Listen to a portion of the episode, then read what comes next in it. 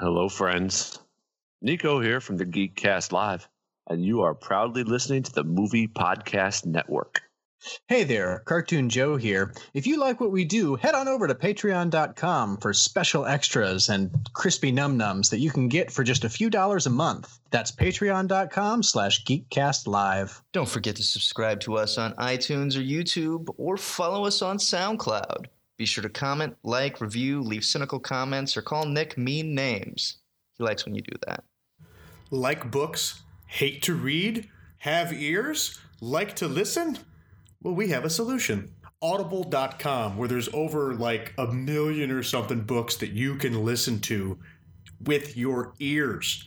Go to audible.com slash geekcastlive for a nice kick in the pants. We'll do it live! It's a trap!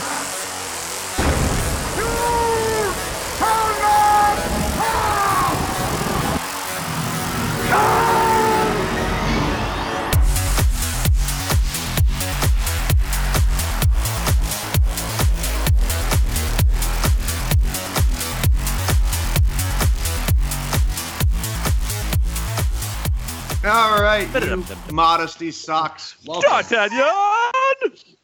Episode 428 of the Geekcast Live podcast. I'm your host, GCR, and with me, as always, Rob Bass. Ready to work. And Cartoon Joe. a fantastic old school Warcraft uh, sound drop, Nick. It was good. Thank you. Wonderful. Loktar. oh, my man Loktar. Totally forgot. I think my favorite is um, What You Want Me Do. what shall we do? It's a good one. Rob, did you ever play the old school Warcraft? Uh, I played a little bit of it. Uh, I think it was Warcraft 3 was the one that I played. I played a lot more StarCraft uh, Okay. than I did Warcraft. You would. So I, I, it was a lot of like, uh, you must build additional pylons, or you need more pylons, Oh, or pylons. construct additional pylons. Quick, There we go. Mhm. I Well, got that's that. a- I got. I got that, That was a a good, a good game. StarCraft. very- and I, enjoy, I Warcraft. enjoyed both. Both, were really both. good. But uh, War, I was more Warcraft than Starcraft at that level, and just some fond memories of too much time in front of an old computer. Yes. With the the Yeah. monitor, the monitor has like vacuum tubes in it. hmm I It weighed played a lot forty-five pounds. Command and Conquer. Uh, did you guys play any of that? It was a similar vein as those types of games. Yeah, Uh, I never think did. War, I think Warcraft kind of carried the torch for its time period. War, Warcraft Oh, dominated. I, I, I'm not saying that at all. I'm just, I, I also played a lot of Command and Conquer. It, it was a really, really uh, fantastic RTS series as well. Like, I, you know what? I, you know what I never got into was like uh, Sid Luckman's Civilization, whatever it was. Mm. Yeah, it's the same thing, but without the fantasy skin. I, uh, I don't know. I played a bit of those as well. There's a, there's one that I play more recently that's called Stellaris, which is like that except across a galaxy, and you get to make alien races and play them. It's it's a lot less fun. What's I was never one? patient enough for any of those civilization world builder type I games. know. I love it. All about it. What was the what's the game, Rob, that um, had all this fanfare and hype and just was a total fucking No meltdown? Man's Sky. No Man's Sky. No Man's Sky. That's, That's, the it. one. Whatever happened with that? I mean, is it? Are they Uh, trying to? Are I they trying they to re-release it? Is it back in beta? Is it? No, I Just think they done? released a couple of patches, but at this point in time, the, they've I- completely destroyed a base. The like their, their base. I would say I hear the I hear the patches are great, but no one's playing them. yeah, because they Really? just they just set fire to their initial fan base, and nobody wants to pick up the game anymore because it just had terrible, terrible reviews. Yeah, it, it was it was like we're a pizza company that only makes cheese pizzas, and they came out with like a pizza that was just sauce. okay. Okay. Yeah. I'll, You know they're allow still making. Oh, I'm sorry. Oh no, it's been allowed. Continue. I was just thinking back to that time period. You know, there's, I think they're still making Leisure Suit Larry versions. Seriously? Apparently, Wow. Leisure I Suit thinking, I Larry. was thinking about games Well. that were played in 1991. Yeah, I, I there was uh it was Debauchery. Warcraft, and then I remember uh on Tuesday nights when my folks went and got wings at the local bar, we were shipped off to another family's house, um, and they had uh, Sim City, like just the original Oh, God. Sim City. Yeah. And I want uh, to make a football stadium. yeah, that was always You weren't allowed to go to Pino's night? no, no. Well, I, well, no, no, no, no, no, definitely not. They would always, uh, they would always bring like they would order wings, and then we'd pick them up on the way to where we were dropped off, and then we would eat, and then they would go to the bar. It was on Tuesday nights. They don't. Uh, the Pino's isn't even open anymore. Really? Mhm. Finally crapped out, huh? Well, he went from doing wings on Tuesdays to wings on Tuesdays and wings on Thursdays. Then it was Just wings broke on the whole Tuesdays. mystique. Wings on Tuesdays, wings on Thursdays, and then Friday and Saturday he did like steak dinners, and it was I mean it was legit. You'd get like a uh, like a tower of onion rings, a really good salad, a well cooked steak with a baked potato, um, and it was packed. Um, but he was uh, it was Tuesday, Thursday, Friday, Saturday. He wasn't open Sundays. It, it just it turned into like more work than he could handle and then and then he decided that uh um you know just set fire to the place for the insurance money.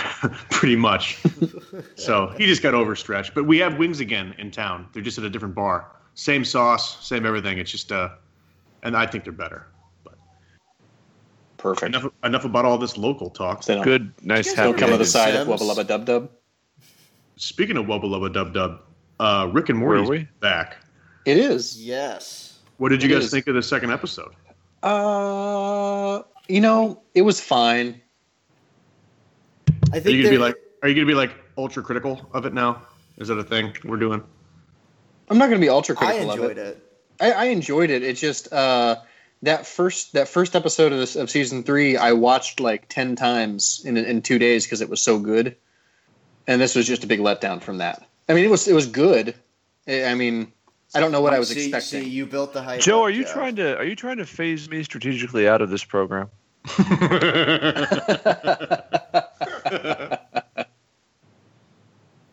See what you're doing so is that a yes just if, if you just yeah, that was like that, that was that wasn't even a sensible chuckle. That was like an evil chuckle. no, I'm not. I'm not trying to edge you out of the program. Are you sure? Yeah. Yes, You angsty fuck. I'm angsty about one thing. It's a thing No, you you've, don't be, even you've, watch. be, you've become cynically critical guy, and I have a certain role to play here. Nick's feeling inadequate, if that's what he's saying. I'm sorry. If if I thought you were going to watch it, I wouldn't be cynical critical guy about it. That's fair. I liked it. It made me laugh. Yeah, I love I love uh, the wind calling Jerry a loser. Loser. I like I to think imagine. Gonna be a, I think that's going to be a recurring thing this season too. I, I hope so. I, I like to imagine that Rick has somehow created some type of weather thing that does nothing else but make the wind call Larry a lo- Jerry a loser. I, I really like that when it first happens in the episode, and he's he's standing in like um, uh, he is uh, going through a divorce, dad, Yes. and that's exactly how he's dressed. He's dressed as guy who's only got like a piss stained mattress and a lamp Right. in the moving He- truck. He might be a 19, 19th century newsy, or he's Yes. a 20th century dad going through a divorce. Yes. And the leaves blow and the wind says, loser. And he says, he says, what? Uh, hello? and then at the, at the, there's, they do the show and then they do the credits and then there's always like a end credit scene, like a right? scene. A what? A flintle scene? Is that what they're called? I Are don't you, did you just make that up? That's No, a well, straight. I believe I believe the flintle is actually the when the episode keeps playing over the credits at the end of the show in the West Wing. I You pulled may that have overstretched that word. way out of your ass. I think a flintle is the plastic bit at the end of a shoestring. I would. I would allow it. Mm, I believe it. If we were Normally I know playing, the name. if- No, that, it's and the it's the uh, removable little pod from the Keurig machine that you have to clean with the filter in it. if we were playing Balderdash, who would win? You think? Uh, well, you with- sold with- that pretty hard. Except I actually know that what the name of that end of the shoelace string is, even though I can't think of it. I know that it's not flintel. So, um, so uh, that would otherwise you would have had me. The, it's actually the French dubbing of the movie Lentil. Ah, the f- for lentil. I get it. Anyway, so they show Jerry at like his his apartment complex mailbox, and I'm talking to Nick right now because you guys have seen it. But and he opens it up and he, he pulls out two envelopes, and then all of a sudden there's like is it like a wolf? And the Yeah. wolf's, Oh, the yeah. wolf's like growling at him, and he's like, "Oh, hey, well, oh, what's going on? I, I got some like some food." you want And some the wolf- chips? the wolf doesn't want the chips. The wolf wants his unemployment checks. and so finally he gives them to the, the to the wolf. The wolf, chew- the wolf chews them up, then just spits them out, and then walks away. And he just kind of looks at this pile of wet, destroyed unemployment checks, and you hear in the background, "Loser." it's so sad. It's so sad. It's so Mike, good. That's- you need to be that's watching funny. Rick and Morty. Well, if it would come on an actual channel, I would watch it. Uh, Do you have Hulu? Cartoon Network. No, who the fuck? No, I don't have Hulu. Why don't you have Hulu? Oh, you just maybe put a beam and coke right in my nose with that. oh, that burns. I need like a neti pot. oh. No, I don't have Hulu. Like somebody just asked if you had the fucking clap or something. Right.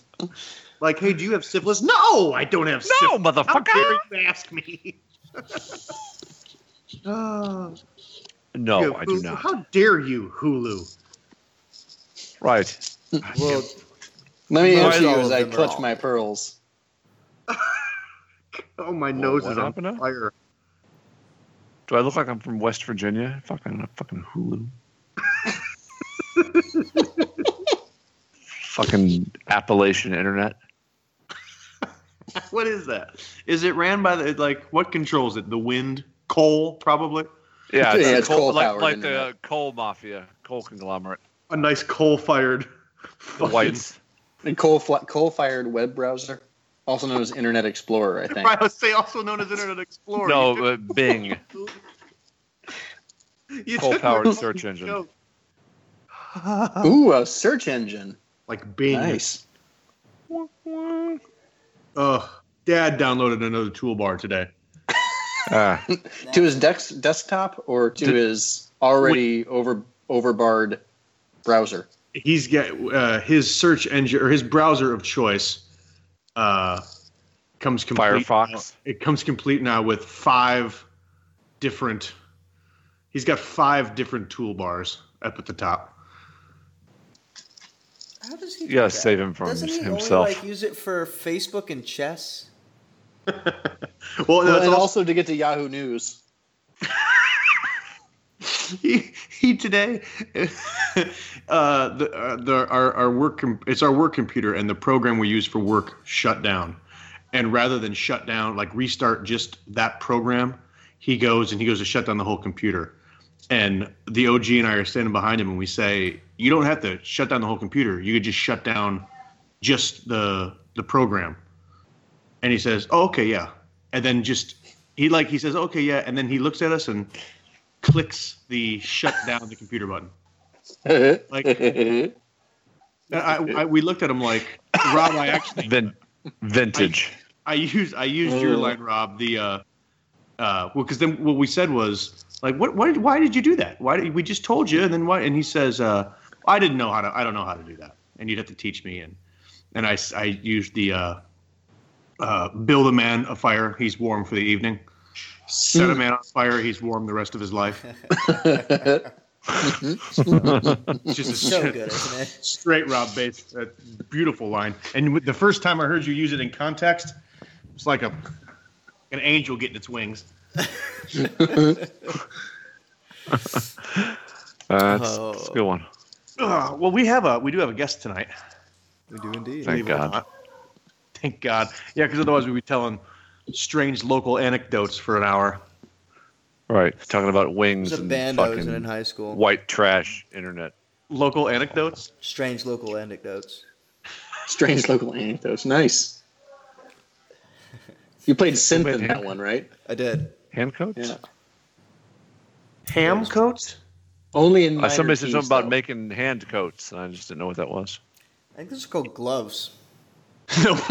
Hand Call it coats. hand coats. Hand coats don't. Hand coats don't cover your. Uh, I know your- that I'm the one that generally makes words up, but uh, hand coats don't generally cover all your fingers. Mm. Sorry, that's a hand cloak. mm, Oh, makes sense.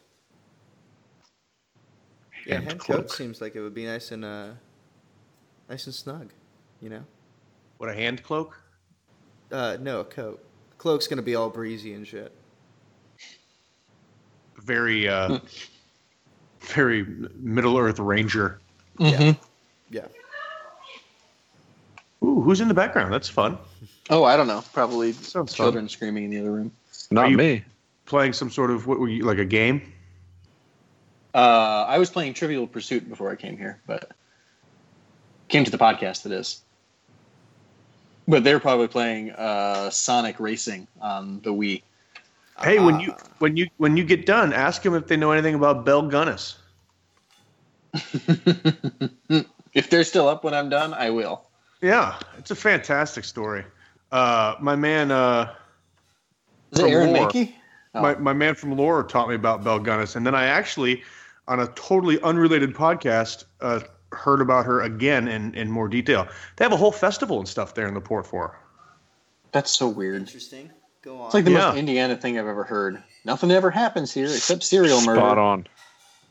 He uh, Better have a festival.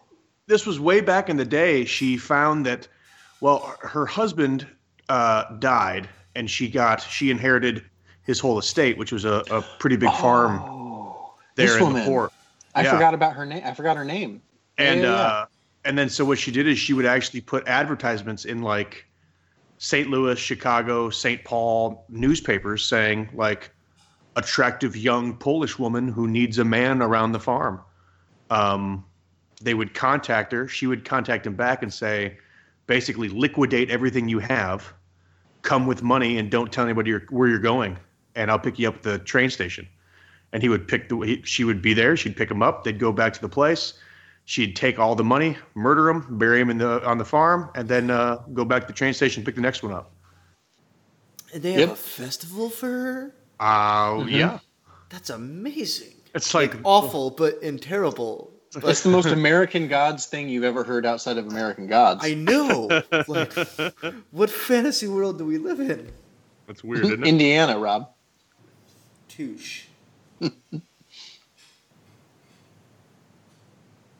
anyway, since we just talked about serial killers, I I don't. Uh, we do have a guest. He is ready. Uh, add him to the call. All Fantastic. right. As right, soon as right, I can right. find out how. Add people to this call. I believe in you. You can do the thing. Oh, thanks, man.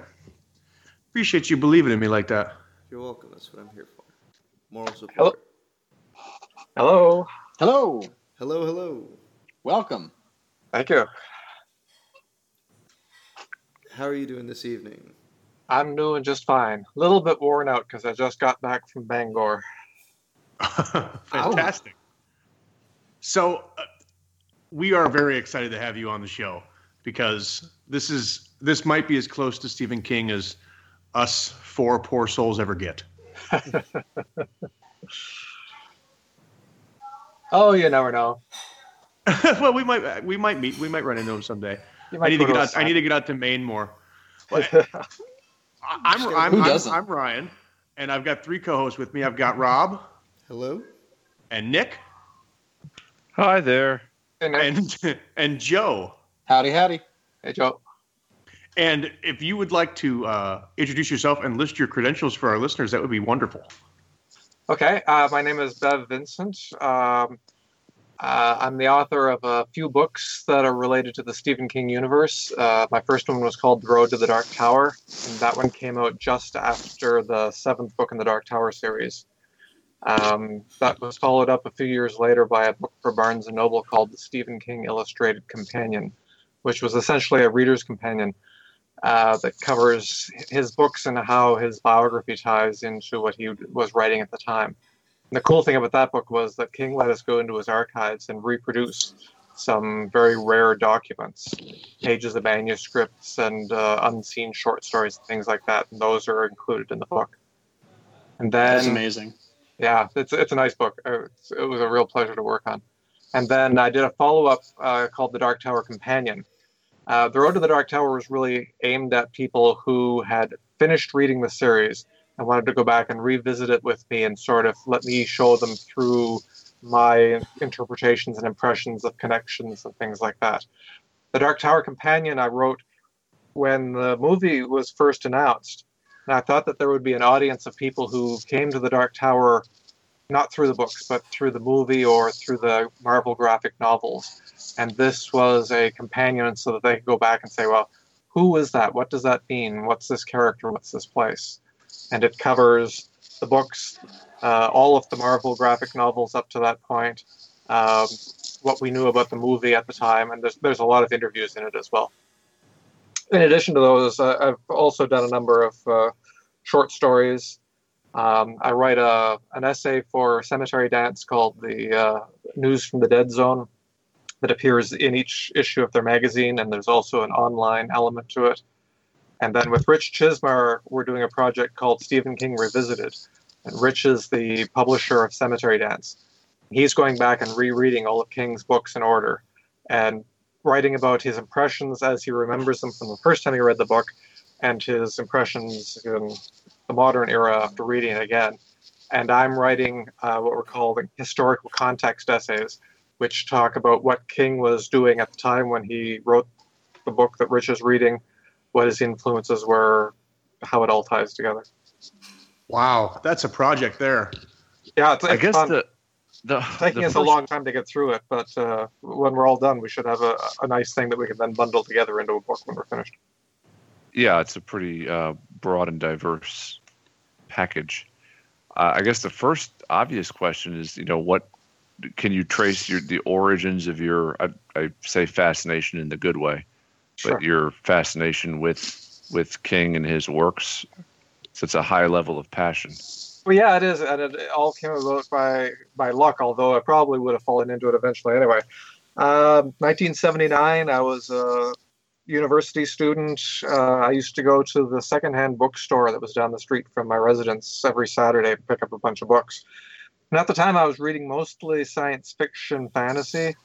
But I saw this uh, black covered paperback on the end cap of one of the stands, and it rang a bell. It seemed to me that I'd heard somebody talking about Salem's Lot before, but I didn't know what it was about.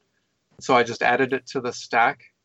And I would say that I was hooked from the beginning. Uh, that book then sent me in search of everything else that was available up to that point, which wasn't a lot in 1979. Uh, the, the, the Dead Zone was just coming out. And so I then started following along as each new book came out. At first, I waited for the paperbacks because I was a poor college student.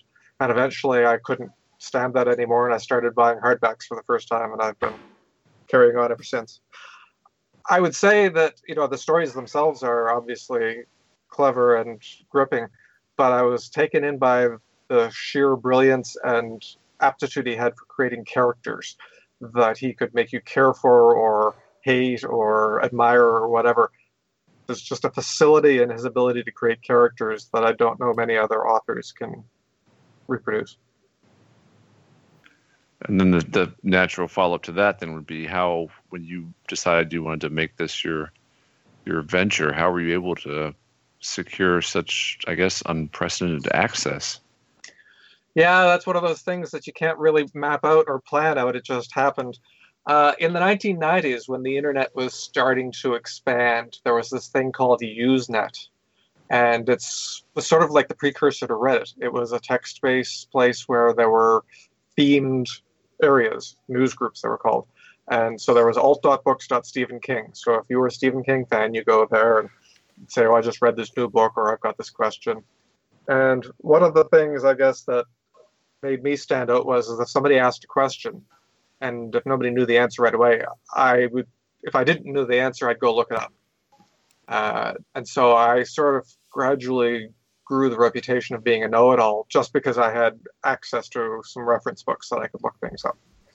Uh, that came to the attention of some other people uh, because the internet was new and people were sort of looking at these things to see, you know, what's the marketing possibilities? What, what does this mean? And so the publishers started sending me information that I could disseminate through the news group. And that then sort of, uh, when Cemetery Dance came back from a hiatus period, they decided to relaunch their King News column. And Rich Chizmar knew that I was doing this stuff for free, you know, on the internet. He asked me if I was interested in writing their King News reviews and uh, sort of ruminations, you know, what's going on in the King World column. And I thought, well, sure, why not? I'm doing it for free. I might as well put it all on paper and uh, capture it for posterity. And that's sort of what got me started. Wow. That's amazing. Yeah, that's. I mean, you know, to to have it a an appreciation of books, to have an appreciation of reading, and when I when I read King, I, it's it's hard not to be totally engrossed in his writing, and I couldn't imagine being let into almost like the Vatican archives to see to see old you know to see reference material or, or unreleased documents. I, I that would be that's like a kid in a candy factory, which didn't come out right. Yeah, but, but that's what made the, the Stephen King Illustrated Companion so great was it was a $25 book, a, a massive hardcover. It's one of these ones you see at the front of the store in their gift area. Uh, often you can get it for 12 bucks. And in it were all of these reproductions. And the company that produced this went to great pains to make them look like the originals. So you feel like you're handling the original manuscripts, you know, the first draft versions of sections of The Shining, uh, when it was still called The Shine or Dark Shine.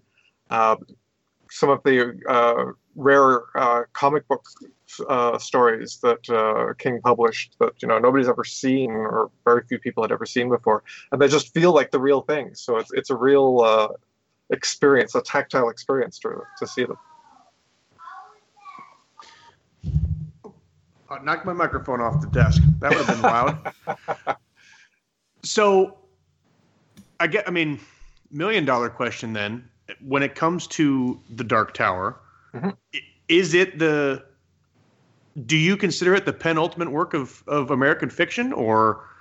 Oh, I, mean, don't are- know that goes as far as of American fiction, but certainly it's. I mean, King refers to, to himself as his magnum opus. It's, it's, it's Sure. certainly King's great work, and and the reason that I decided to write about it when I did the Road to the Dark Tower was I'd been writing about King for so long in Cemetery Dance that people kept saying, "Well, when are you going to do a book about King's work?" And I sat back and you know you look at the bookshelf and there's like 30, 40 books on on one shelf, and then there's a few more in the next one. You think, "Oh my God, that's a life's work." I, I couldn't even imagine tackling the whole thing. But then when I found out that he was going to finish the Dark Tower series in one fell swoop, he was going to write the last three books back to back. I thought, but here is something that has occupied the vast majority of his writing career. He started working on it before he even started writing Carrie, and you know, well into the 2000s, he's still working on it at regular intervals throughout his career. I said, this is manageable. This is the microcosm of the whole career, and I can look at this and then look at all the tentacles that extend from it into all of the other books, and sort of maybe say something meaningful about the bigger picture. So, in terms of uh, the the King multiverse, um, who would you say your favorite character is? Hmm. I have a hard time with favorites, but I- would say some of he, he's got some really idiosyncratic characters that stand out. Um, I think of Wireman from Duma Key. He's just a trip. He, he's a fun character. He's, he's you know he's sort of a secondary character, but he just pops off the page every time he says anything. And sort of a comparable guy is uh, Henry Leyden from Black House. And of course, he's probably a creation of both King and Straub, but he's another guy who he's just a, a clever, smart-mouthed, lively, vibrant guy. So characters like that, even though they're not the main characters, that they stand out to me as how you can use little dibs and dabs to bring somebody like that to life. All right, I can dig that. It's such a huge. I mean, he's he's my. I don't. want- I guess I guess I would have to say he is my favorite author. Um, and I just I I- I love I love that he was doing the the like the connected universe before it was cool in Hollywood to have a. You know what I mean? Before Sure. before everything had to be part of its own shared universe, he was doing that. Oh yeah, he And- started way back. Uh, you know, Cujo is one of the earliest ones that makes reference to Dead Zone, and then he sort of tosses it on its head because in the Dead Zone, Carrie is a work of fiction. They talk about you know that, that like that movie Carrie, and so it's it's a connection, but it's the real world looking at King's other creations as part of a fictional world, which is sort of interesting. Now, do you do you think, and, and maybe there is an actual answer to this, do you think that he did that uh, tongue in cheek, you know, uh, accidentally, and then it evolved into actually something that he consciously did, or do you think he had plans from the beginning to kind of make all of this tied in and and to create the universe? So was it was it accidental that people caught on to, so he just kept putting it in until it became a thing, or was it a planned event? I don't think it was planned from the very beginning because he certainly generated a lot of short fiction uh, before his novels were published that aren't really strongly tied to a larger universe. But I would say that probably the element that got this kicked this off was the creation of Castle Rock.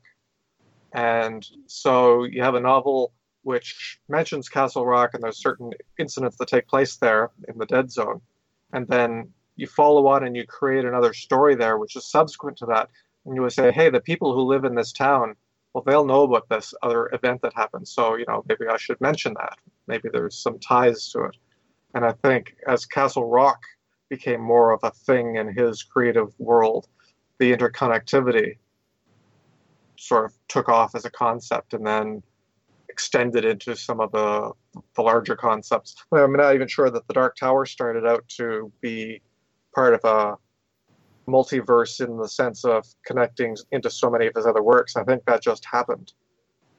And I think if you asked him about it, he would say he definitely didn't plan it because he always resists the notion that there's a master plan. He, he calls himself an intuitive writer.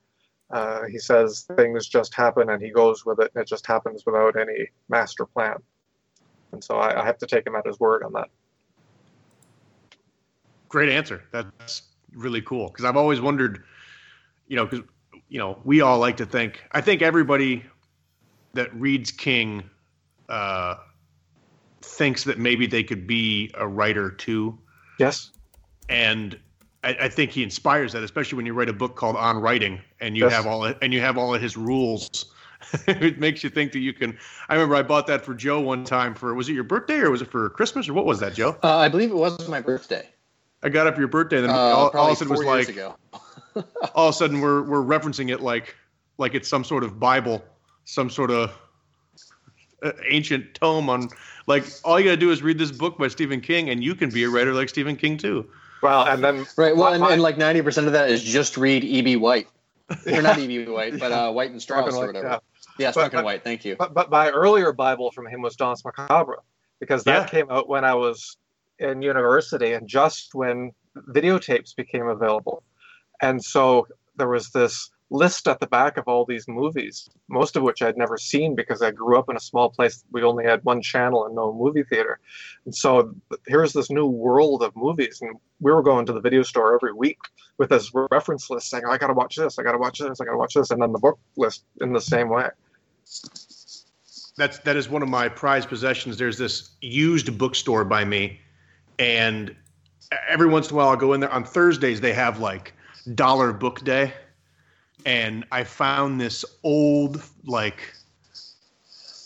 first edition Danse Macabre, and boy is that it's almost under. I, I should probably have it under glass. I love that book. Now, to step away from uh, King really quick, uh, you mentioned that you also do uh, works of fiction. Uh, where would you recommend readers who are coming into your work start?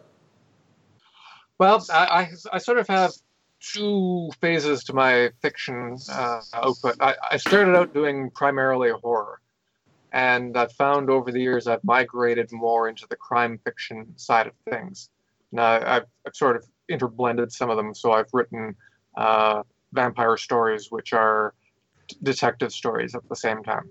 Uh, the current issue of Alfred Hitchcock Mystery Magazine, it's uh, the like July August issue, which still on the, uh, the bookshelves, has a story of mine called Pain Man, which is uh, a wannabe superhero story. That would be a good one to start with. And then uh, fairly recently, uh, I have a story called The Honey Trap, and it was in uh, a Mystery Writers of America anthology called Cold Ice. And that one was edited by Jeffery Deaver and Raymond Benson, both of whom who've done uh, James Bond novels. And it's a Cold War story. It's set in Berlin in the 1960s. Uh, so if you saw Atomic Blonde recently, Atomic Blonde is like 20 years later in the same setting, but the same sort of strange universe that Berlin was when it was behind the Iron Curtain. All right. And then Cemetery Dance has done this little series called Cemetery Dance Selects, and they're ebook collections by a number of us authors. And there's one that's just called CD Selects, and if you look for the one under my name, there's four stories in it. Uh, they're all reprints, and I think you can usually get that for like a buck ninety nine or three ninety nine. That would be a nice sampler if you wanted to see a diverse group of my stories. All right. Cool. Speaking of Atomic Blonde, have you seen it? I have What'd you think? kick ass. Loved it. But, Uh, and, and, and the music is right up my alley because I was in university in the 1980s, and that was all the music we were listening to in the 1980s. Yeah, that uh, uh, the soundtrack's the soundtrack's great. The old boy esque long shot third act hallway fight scene was it's worth uh, every penny you spent on that ticket, isn't it? And apparently, she did about 80% of the stunts live. They wouldn't let her fall downstairs, but most of the hand to hand stuff was all her. To the Wow. extent that I read that she cracked several teeth. hmm Wow. It is. Yeah. Uh, Nick, have you seen Atomic Blonde yet? Good.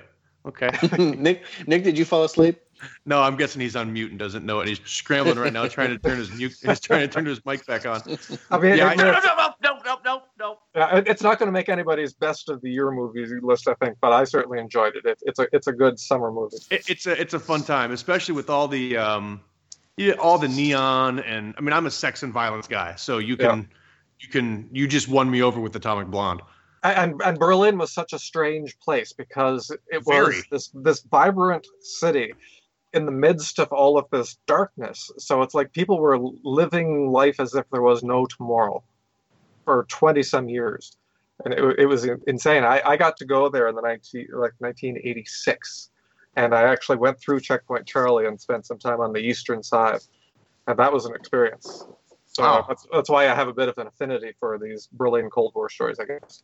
That's a uh, uh, that's a whole other podcast you can come on and talk to us just about East Berlin. Absolutely, yeah. we wouldn't we wouldn't be mad at that at all. So other than other than King, what I mean, they you know they say write what well King says to write what you know, Yeah. but uh, what what else do you read? What else what else are you uh, into uh, book wise? I'm a big uh, crime fiction reader, and also uh, I, I like the uh, crime series. So I watch a lot of like British and Scandinavian crime. But uh, let, let's see. Yeah, Ray Bradbury was obviously a, a huge influence on me from an early age. Uh, I, I've read all of Peter Straub's stuff. Uh, but I also go over into things like uh, you know Dennis Lehane and Michael Connolly. Uh, I just finished The Force by Don Winslow on my trip to Bangor. I read half of it going up and half of it coming back. Uh, yeah, so if, if you go to my message board, I, I keep a, a running list of everything that I read as I read it. Uh, so I, I've read, I'm re- reading Joe Hill's collection, the new collection that's coming out now. It's called The Strange Weather. I've, I've read all of Joe's stuff. I've read all of Owen King's stuff too, and I've, I've finished uh, Sleeping Beauties, uh, the collaboration Stephen and Owen are doing. Uh, yeah, qu- quite quite a. I read a lot and quite broadly, but I would say tending mostly towards crime fiction these days. The touch of horror uh, thrown in here and there. Uh, Sarah Pinborough is somebody who I've read recently, and her, her latest book, Behind Her Eyes, is uh, it's pretty clever. It's really they, they they warn you up front that there's an ending that will knock your socks off, and even Wow. knowing knowing that going in, you, very few people even have get close to what the twist ending is. Wow. That's cool. So right right at the start of the story, they tell you like, "Hey, the ending's uh, you're not all gonna the see pro- coming." all, all the promotion. I mean, the, the, they, Oh, had a, okay. they a hashtag WT, WTF that ending. And, I mean, I mean, they made no. I mean, th- th- there are books that take you by surprise, like Gone Girl. Gone Girl really caught me by surprise halfway through the book when there's this huge twist. And if they told you there's a huge twist coming, it changes the way you'd read the book, and you might have said, "Okay, what's going on here?" This one, they made no bones about it. You're never going to guess in a million years. Just brace yourself. Weird shit's going to happen at the end. And, and what's the what's the uh, name of the book again? Called Behind Her Eyes, and the author is Sarah Pinborough. Hmm. Writing that down. Mm-hmm. Good to know. Yeah, Joe Hill's another one. Uh, our our podcast probably doesn't give him as much love as he is due in terms of uh, the stuff that he writes. That's right up our alley. Yeah. Uh, the Fireman certainly is uh, an homage to The Stand as well as to J.K. Rowling's books. Well, that's that's like two of my favorite things. The, the stand and J.K. Rowling.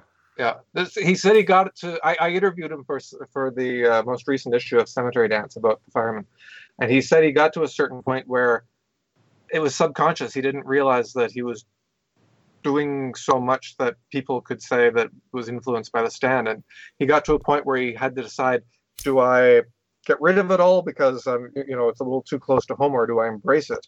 And he decided to embrace it, and he went back and he actually tinkered with it some to strengthen the sort of ancestry so it's more obviously that it comes from the stand there's character names that will remind you of characters from the stand and then there's the certain incidents that you know wear the uh, inheritance on the sleeve. So i mean he, he, went through a fairly significant part of his early career uh, you know nobody knew who he was so he, he would never have done something like that then. But now that the world knows who he is he's sort of embracing it. And in uh, uh, uh, earlier books, uh, he and his father have actually sort of traded cross references back and forth. Uh, so, like Doctor Sleep and uh, Nosferatu have some sort of interlinking characters and moments.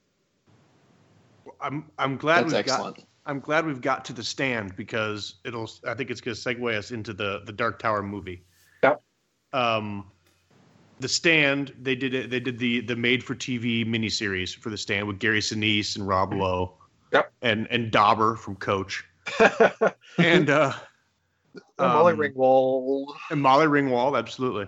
Yep. And I, I think that if you were to talk casually to people, they would say that there hasn't been a good Stephen King adaptation to film or TV.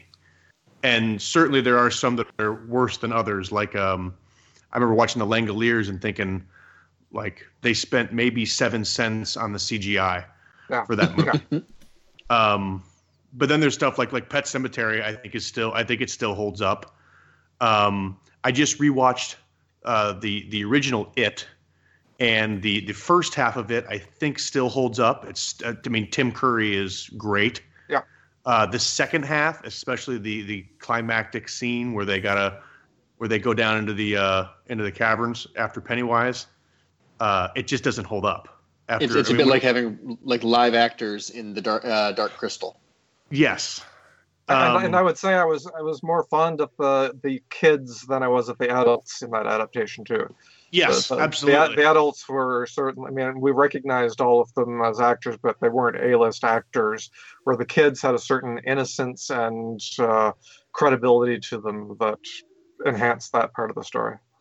So with with all that said, what are your feelings on on the the Dark Tower, the the movie that comes out uh, tomorrow? Uh, what are my feelings about it? Well, I actually I saw it last night. Wow. Um, th- there was a special screening in Bangor. Uh, King's radio station uh, WZON held a sort of promotion, so people couldn't buy tickets to it; they had to win them through the radio station. And uh, so he, uh, Steve was there for a few minutes before the uh, movie started to just sort of introduce it. And they had giveaways. They gave away, you know, Dark Tower books and signed galleys and T-shirts and all sorts of stuff. And then we got to see the movie. So yeah, my, I have lots of feelings about it. Are, uh, are should we be as nervous as we are about the runtime? No, not absolutely. The, the, the runtime is the least of anybody's worry. Um, I, yeah, I, I was aware of the the stir around it, but you know, 95 minutes is longer than uh, Stand by Me was. So if, if we want to put that in that context, and there's a Oh, lot wow. of story in Stand by Me. Stand by Me was like 89 minutes. Um, so yeah, th- Man, that movie feels like three hours thinking about That's it. good so- perspective. yeah. Yeah. And so th- th- this movie is exactly as long as long as it needs to be to tell the story that it's telling. Um, I would say that the only reservation I have about it is that anybody who is looking for a literal adaptation of the books will find things to take issue with, because this is not a literal translation in any sense of the word. And the sort of uh, way they shoehorn into it is by saying that this is the next journey. And for people Mhm. who've read the series, we know what that means without spelling out too much about uh, the spoilers for the end of the series. Um, so there, are, you'll see things in the movie that you recognize from the books. Certainly, all sorts of them. I mean, the characters definitely Man in Black, Roland, Jake. There are elements of the story in Midworld and in Earth which are you'll say, yeah, I, I know all that. But then there's there's a lot that's just quite different, and I'm okay with that. Um, and the the comparison I make is to um, Dolores Claiborne, the movie, which to my mind is one of the vastly underrated adaptations. And what what they did in that movie was they pulled the book apart because the book is just one woman telling her story. It's all sort of in one room and it's narrative. They pulled it apart. They got to the core of what the book was about and they reassembled it into something new, which completely captured the essence of that book. And I think that they have succeeded in strong measure, from my perspective, with The Dark Tower. Boy, that really allays my fears. there's Roland, there's Jake, and there's the Man in Black. And this is really the story of Roland's narrow, single minded pursuit of the Man in Black, the Man in Black's fairly single minded goal to bring down the tower, and Jake being thrust into the middle of all of this. And that's what the story of this is. There's a lot more, of course, to the seven volume epic of the series, which doesn't even get touched but they do draw elements from clearly at least three of the books Gunslinger, uh, The Wastelands, and The Dark Tower, the final book. But that leaves lots for subsequent work, whether it's the television adaptations that they're considering doing, or, you know, Nichol- uh, Nicholas Arcel has said the next thing he'd like to tackle is sort of okay, let's jump into the drawing of the three for the next movie. So I think there are people who are going to be upset because it's not, you know, it's not the gunslinger. Right. Uh, it's not that story. There are things that happen in this movie that have no corresponding elements in the books at all. Uh, but I came away from it thinking, yeah, this is this is Roland Deschain. This is my gunslinger, and he and Jake their evolution from where they start when they first meet to where they end up at the end. That's what this is all about, and I was really quite happy with it. Well, it, it gives me great comfort hearing you say that. Uh, yeah, what a what this a is relief. my this is my gunslinger. That that right there just made me Uh, it could- I think it's going to win the weekend.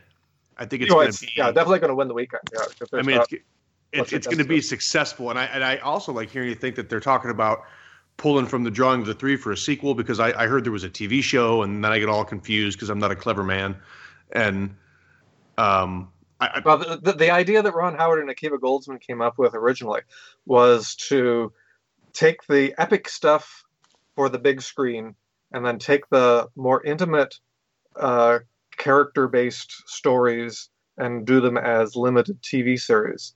And so things like um, the backstory in Mejis uh, from Wizard and Glass, that, that, that, that's what they're sort of playing with as the, the, the interstitial TV series. Or you know Eddie's backstory with his with his brother and all of that.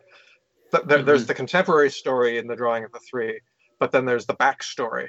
And if you're going to do big screen stuff, you can't get bogged down with too much angsty backstory stuff, and that Right. that's the sort of story that they could reserve for another subsequent miniseries. Too much time in Tull. Yeah, yeah, absolutely. Yeah. Gotcha. And, and so this, this movie is is is fast paced. I mean, there there are small character moments, but this is going from shitstorm to shitstorm. Things get bad. Things get worse. There there there are gunfights all over the place, uh, and it's it's sort of it, it really carries you along. And so this ninety five minutes or whatever it is, it's it's over in no time. But it's you feel like you've been through the ringer. Excellent. yeah, What- that, that, that what a makes me feel relief. good. to hear. Oh man, this has been my favorite book series since I was 15, uh, which is it's only like 10 years, but oh, I'm, I'm just the I'm so audience relieved. last, the audience last night, I would say, I mean, I, I don't know, didn't know any of the people personally, but th they, certainly the audience responded quite well to it, and I have to assume that a significant number of them had never read the books. And I know that a few people in our group that I talked to afterwards hadn't read the book, and they liked it too. So, so that's always the um, the issue when you're making a movie like this is you can't make it for the fans of the novels because readers are only a small percentage of the movie going audience and if you if you tailor it to them you're going to leave out 80% of the viewership Well, and, and and you're gonna you're gonna try and and please everybody's different imagined view of the characters. right right Like i mean nonsense. and as soon as you and as soon as you cast anybody you're going to say well Absolutely. that's not, that's not whether it's idris elba or anybody at all that you cast well that's not how i pictured him uh, so no, yeah. no, me either. I mean, it's it's very clear he was going for like a, uh, Clint Eastwood and uh, Dirty Harry. Yeah, and, and I love But- Idris Elba. I've, I've seen him in a ton of stuff. Um, he he was in the the, the series The Wire, uh, and he played a drug dealer, but he was sort of like a a well educated, or he wanted to educate himself to get himself out of this this Baltimore drug stuff. And then there's this British crime series called Luther, Luther. and and and Luther is probably the closest thing to Roland. He's dark. He's brooding. He you know he would rather shoot than talk kind of guy, uh, but but clever in a sort of Roland clever you know way of seeing through things. Mm-hmm. So as soon as the as soon as his name was announced, I was saying, "Oh yeah, I'm on board for this." I, much more so than any of the other names that they'd tossed around before. Mm. I, you know, Yeah, absolutely. uh, I was pumped. I, am I'm not familiar with with that short list. Wh- Who were the other names? Well, if, you, uh, if you got a couple. Ru- Russell Crowe, Ugh.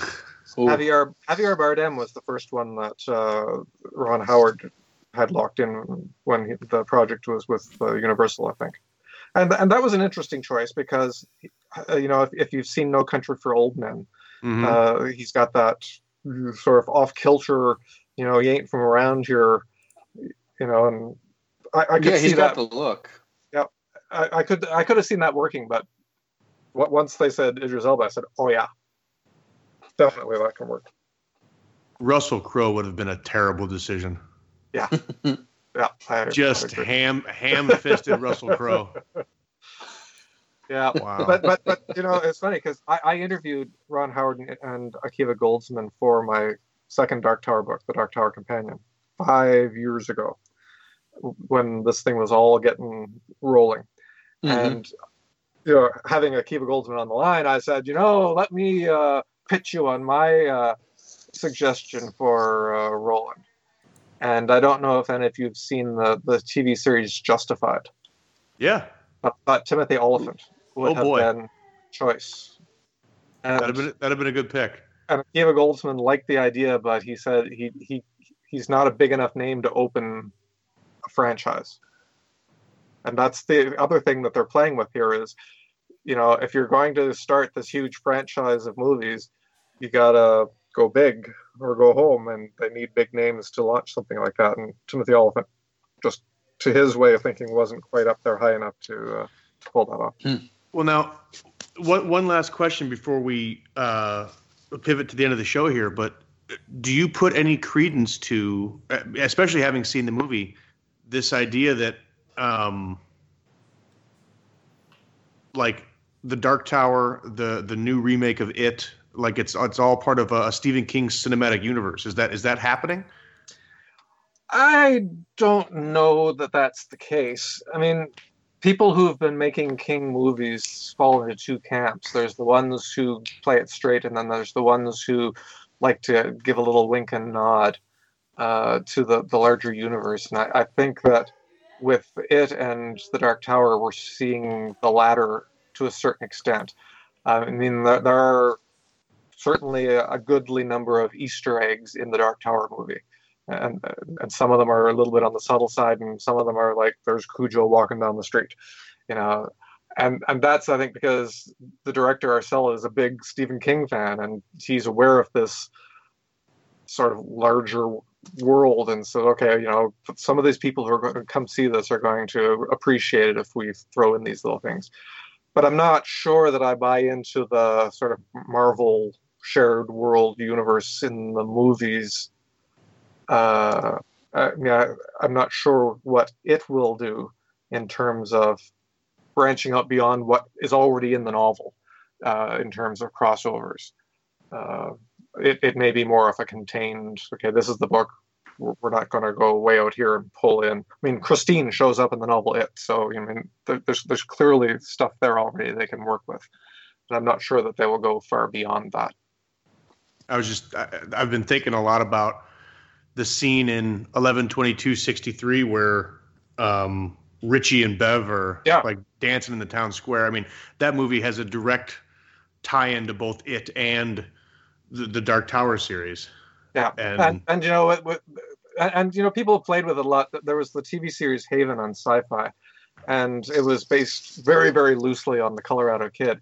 But every every episode of that show had some little wink or nod to a Stephen King character or a Stephen King location or an incident.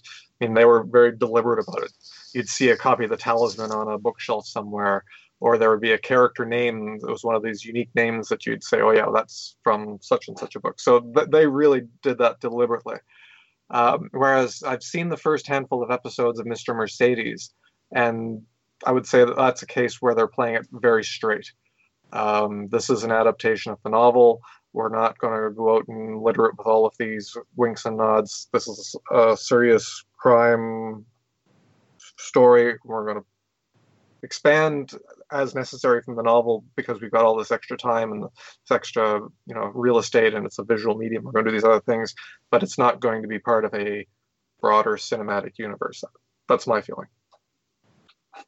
How, how wonderful is Brendan Gleeson in that? He looks He- wonderful. he is really really good but the the revelations to me are uh, uh, Holland Taylor is in it. She played the mother on Two and a Half Men, and she plays uh, Bill's next door neighbor. She's not not a character that's not in the novel. It's somebody they brought in to sort of give Bill a lifeline to humanity, and she is so funny. She just cracks me up in every scene. And then they've changed the character's name. Uh, the woman who works in the um, the Best Buy clone store, I think she's Freddie in the uh, in the book. The I think they call her Lou in the uh, TV series. She is just sarcastic and bitter and biting, and you just love her. She's just such a good actress, and she makes this character really, really fun. Well, now I got to watch Mr. Mercedes. Yep, starts in a week, I guess. yes, it does. Yep. So we we wrap up every show by doing this thing we call it Geek Weekly, and we talk about what we've been geeking on this week. We've been geeking And out. uh, and we always give our guests the choice; they could go first or they can go last. I think I will go last. Bold choice. We're going to start with Rob. All right. Uh, let's see. I have just got the Silmarillion and the Unfinished Tales um, of Numenor and Arda. And uh, I, I guess if any of you guys have listened to the show before, um, and I know you guys know this, but uh, I haven't read any Tolkien, much to my chagrin. So I am getting ready to do a deep delve through the entire series. I've already got The Hobbit and uh, The Lord of the Rings, and so I've decided I'm going to do it chronologically, starting with the Silmarillion and making my way all the way through. So uh, yeah, I'm really excited. I'm gonna. Uh, this is going to be a really interesting uh, delve into Tolkien and the world of Middle Earth. So That's that's a, Tremendous. that's an endeavor. yeah, I, it's gonna take me some time, but I am I'm very It's- excited for it. It's swimming in the deep end all the way. Yeah. Diving in head first. In case, case you hadn't noticed yet. I, uh, I I've gotten a little ways into the Silmarillion at this point, and man, it uh, even the opening makes it feel like you're getting ready to go through like religious text and like a tome of knowledge and information. Like within the first couple of lines, you're just like, oh, this is this is dense. This is this is a Oh, lot. it's so good. Oh, I love no, it. I, love, it. So it. much. Like I, I love it so far, and I'm, I'm very excited to progress my way through it. But holy man, holy hell, yeah, it's it Holy man lot. way. holy man way. Yeah, that's exactly right. so I swear, if I see um, like um, New Line and Peter Jackson to uh, adapt Silmarillion for the big screen, yeah. I'm just gonna I'm trilogy. I'm gonna 15 drink. I'm gonna drink myself to death. I said, just don't drink yourself to get death. Just get him a handgun and a bottle of scotch and send it to him. Yeah, I I, there, I can't do it. It'll be it'll be like a nine movie deal. Ugh. Well, maybe Anyway. we'll get lucky and they'll put it on stars or something. But uh, yeah, so that's where I'm at. Uh, Joe, what about you? Well, it should be obvious that uh, I'm just geeking on the Dark Tower this week. Uh, this earlier this week, I recorded a, a bonus episode for the Sci-Fi Movie Podcast, uh, which you can get if you uh, go to Patreon.com and search for the Movie Podcast Network. Um, uh, Matroid and I talked for about four hours about the Dark Tower. Uh, and it was glorious. Uh, I just finished book seven for my second time uh, yesterday morning, and hopefully tomorrow night I'm going to go see the movie. So I'm just I'm totally dark towered out. and and and you segue to that is you really should then now jump into the Road to the Dark Tower. So that, that's Yes. a book I've, I've heard people have recommended that one. as follow up. I will certainly be checking that out next. uh, that episode, uh, Joe, that you recorded with Matroid, I believe that your four hours is part of a series of interviews Matroid did with other. Um, that is correct. There's another fans- hour at least. Yeah, it's going to be. Uh, I, I believe it's clocking it around. Oh, well, Um, okay. That's before editing, though, so maybe it'll be like Right. six hours long. Yeah. So strap in. Well, Strap in. It's good stuff. Uh, Rye, what are you geeking on this week? Uh, two things.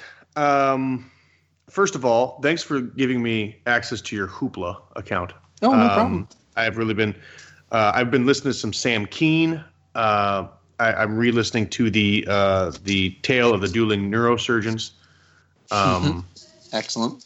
big fan of his. Uh, but then I, I, just started listening to a book by William Forst, Forstchen, not Foreskin. I promise it's not. It's F O R S T C H E N, Forstchen but it's called it's called one second after and it's uh it's a story about um uh, a foreign entity uh basically taking down the united states with an emp Um, and it's very much like Revolution before Revolution got weird. um, back So like the show- Revolution in the first three, four episodes. yes, uh, even to the point where the, the the main character's name in this book is John Matheson. Oh my gosh. Ah. Um, so I, I always thought Revolution was kind of a, a SM Stirling dies the fire type take, but I, it's obviously they pulled from this book as well. Um, so I've been listening to that, and, and the other thing, uh, as some of you know, I am one of the admins of the now fifty six thousand person large Wow. Song of Ice and Fire discussion group on Facebook, and um, There's a reason they call it the big group. Oh boy, I'll tell you, that's it's been taking up a lot of time. I can see that. I I I uh, I've been having fun uh, going in, trolling people, walking out. There are just some dense people in the world, man, who just cannot. Uh, Oh man. they don't like rules, and they don't. The amount of times we've said like, "Hey, no name calling," and then they come back with like, "Well, fuck you too." Like, okay, well, Right. I guess you don't want to be in the group. Right. We've had a record amount of ads, uh, people requesting to join, um, and a record amount of bans this week. Yeah, the number of gray names has been outstanding. So so that's where we're that's that's uh, that's what I've been doing a lot of this week is spending a lot of time because it's uh, I'm kind of a night owl and uh, Mama Bear Kelly is also a well she's in Australia so Oh, she's so it like works out. it, there's always like two of us on and uh, Jesus it's just uh Our uh, uh, Lieutenant John Dunbar and Phoebe feasting well. Yes, I've of- I've of banned a lot of. I've banned a lot of people this week. I've drawn a line in the sand that if you make fun of Sansa Stark's rape, um, it's an instant ban. That's a good line. That's yeah. a good line in the sand. Just, that's the line in the song. That's what I've drawn. So line in the Sansa. yes, I, I caught myself. Uh, Nick, how about you? What are you geeking on this week? Still trying to find his mute button. Still trying to find his mute button. Okay. Excellent. Mr. Vincent, how about you? What are you geeking on this week? Um, well, you know, obviously the Dark Tower. Um, I saw that yesterday, and I when I got back from Bangor, I had a copy of the uh, the nice big art book that they've done, the uh, the art of the film, The Dark Tower. That was waiting for me. That's a it's a gorgeous volume. Um, but in addition to that, um, I, I was rapping with a bunch of people up in Bangor about this uh, new series on Netflix called Ozark.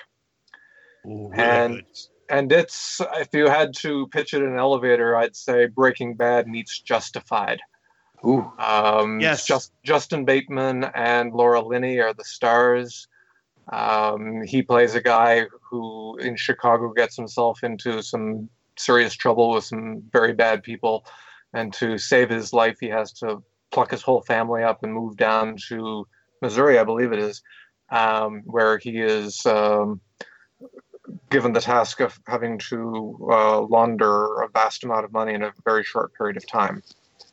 Um, and so it's, uh, it's a very tense, uh, dark uh, thriller. It's ten episodes. I think I'm only I'm only four in, but uh, I've, been hearing good things about the whole thing. Uh, I am one in, and your description of, I've been describing it as as as Breaking Bad meets um, white collar crime, Yeah. and so that's to hear you say, you describing it the same way makes me feel very good about how I've been picturing it in my head. It is uh, uh, it's got one of the most excellent uh, sudden deaths I've seen on TV in a long time. and, and and one of the best reactions to that sudden death. Yes, yes. just the way he just kind of says, like, uh, "Oh, okay, I am out of here," is just pretty wonderful. So where uh where can our listeners uh, find your work? Where can they interact with you online? Um, Uh, if if you want them to interact with you online, that is. Oh yeah, well, it depends on what they want to interact with me about. Uh, I, I, I'm on Facebook, obviously. Um, that in that realm, I tend to be fairly uh, benign. Um, if you find me at Bev Vincent on Twitter, you may uh, learn more than you care to know about my political leanings and my issues with politics these days. Uh, I'm much more vocal about my political side there. Uh, BevVincent.com, you'll find a message board and uh, all of my credits and things like that my books, short story publications, essays, all that stuff. And I'm also sort of da- dabbling into Reddit a little bit. I, I, I'm on the Dark Tower and the Stephen King subreddits there, but I, I still haven't quite embraced Reddit that much yet. Reddit's It takes well, time. better We'll get Reddit, better Reddit than 4chan, they say. Yeah, no, I've, I've, That's true. I, I- I've heard enough about 4chan. Say that's not my. But uh, well, uh, this has been uh, an honor and a pleasure. This has been uh, a long time coming for us. We've never really dedicated a whole show to Stephen King, and that's uh, in four seasons or in three and a half seasons. That's uh, that's solely on us. We should have done this sooner.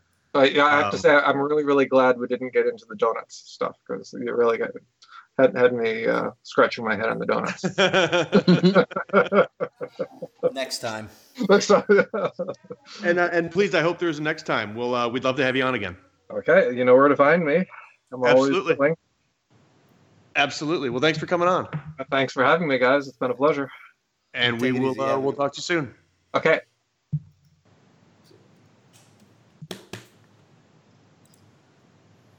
That was that Excellent.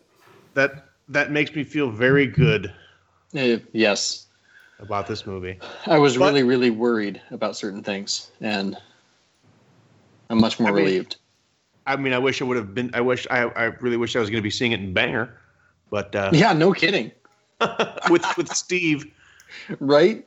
Uh, but what are you going to do? Oh, yeah, yeah, yeah. Weep is There'll be plugs. There'll be plugs. Are there are there plugs at the end of the show? I don't know. Nico here. Be sure to follow us on Facebook, Chap Snatter, and listen to our twats, uh, especially from Rob Basis. He will keep you up to date on all the latest and greatest going on with the show. Also, follow us on YouTube, iTunes, and RedTube. To five stars. We love you. Hello, this is Sherlock Holmes.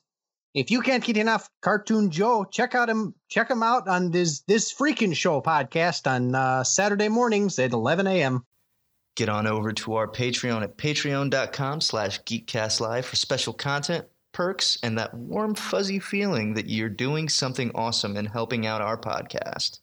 We wouldn't be anywhere without you guys, and we look forward to bringing you geeky content for a long time to come.